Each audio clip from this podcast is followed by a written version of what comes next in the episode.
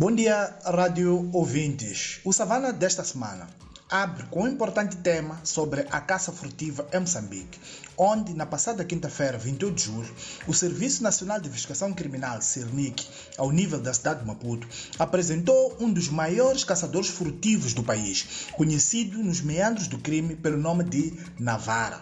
De nome oficial, Simon Valoy, 45 anos de idade, Navara foi detido em flagrante em Maracuene, província de Maputo, na tarde dia 26, terça-feira, na posse de 8 pontos de couro de rinoceronte com um peso de 7,5 kg, avaliado em mais de 30 milhões de meticais.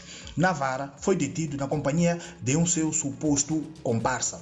O Savana sabe que ambos os detidos negam as acusações do Cernic, argumentando que eram apenas intermediários.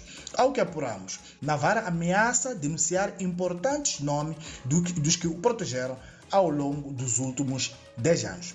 Detalhes sobre este tema que está a mexer com setores da conservação moçambicanas estão no Savana de hoje. Outro tema tem que ver com os desafios dos aeroportos moçambicanos para acolher voos em situações de emergência.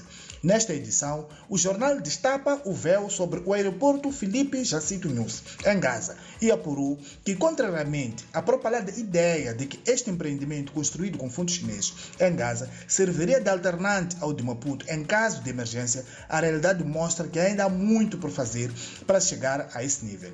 O aeroporto não dispõe de equipamentos de apoio para atender a um voo da dimensão de um Boeing 737. Contudo, a empresa Aeroportos de Moçambique desdramatiza a situação, afirmando que aquela infraestrutura foi desenhada para atender aviões de menor dimensão, como Embraer 170 e Q400. Pormenores sobre este assunto, onde foram ouvidos vários intervenientes do setor, estão no Savana de hoje. Trouxemos também para as páginas desta edição a posição da Ordem dos Advogados de Moçambique em relação às medidas anunciadas pelo Ministério de Transportes e Comunicações para a prevenção e combate aos acidentes de viação.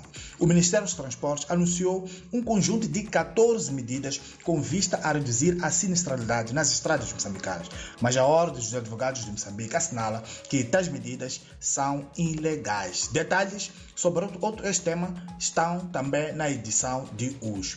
Esta semana, o Savana Public foram anunciados os números da agricultura. O documento apresentado em reunião do Conselho de Ministros desta terça-feira assinala que a balança comercial do setor agrário registrou durante o primeiro semestre do presente ano um incremento nas exportações na ordem de 69%, equivalente a 127 milhões de dólares, quando comparado com o igual período do ano anterior, neste caso 2021.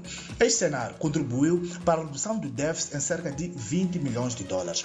Detalhes sobre estes números estão no Savana do Hoje, que já está nas bancas e nas nossas plataformas tecnológicas.